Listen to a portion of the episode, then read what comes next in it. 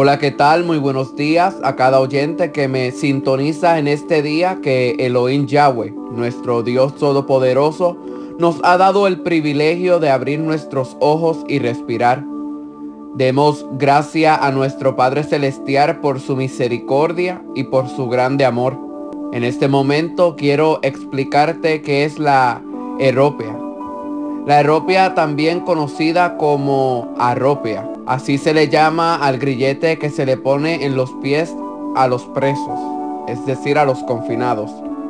Lo vemos mucho en las caricaturas y en algunos programas de televisión o películas. Esto no les permite correr, saltar a una altura muy alta y detiene su avance. Álvaro Fariña nos comenta, ¿cuántas veces nos hemos aferrado a recuerdos, a imágenes del ayer, a personas del pasado y sin darnos de cuenta de que para vivir nuestro presente y agarrar el futuro es necesario hacer un hueco en nuestras vidas y dejar a un lado los sentimientos y la añoranza que nos produce determinados recuerdos.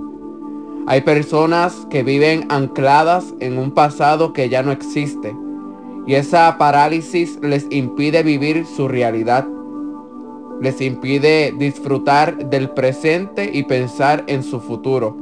Vivir en el pasado entorpece sus sueños y sus metas e incluso puede llevar a alejar a otras personas de sus vidas en el presente.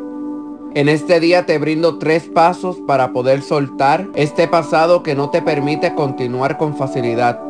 Primero, debes de aceptar lo que pasó antes. El pasado ya no se puede cambiar, pero tu presente y tu futuro sí.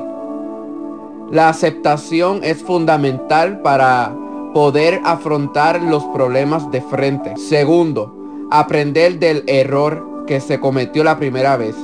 Entienda que si vuelve a suceder lo mismo y tomamos la misma decisión, ya no es un error, es una elección. Tercero y último, el perdonar. La falta de perdón provoca que esta erópea no se rompa de tu pierna. Hay que tomar la decisión de perdonar, pero perdonar de corazón. No podemos decirlo solo de labio, sino que nazca también de nuestro corazón.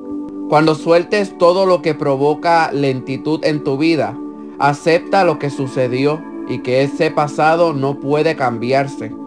Aprende de lo cometido y perdona a todo aquel que provocó que esa eropia fuera puesta en tus pies y verás que tendrás cupo en tu vida para las grandes bendiciones que tiene Yahweh para ti hoy, mañana y siempre. Muchas veces las bendiciones de Yahweh no llegan a nuestras vidas porque tenemos las manos llenas con cosas que nos hieren, nos bajan la autoestima y nos causa mucha tristeza.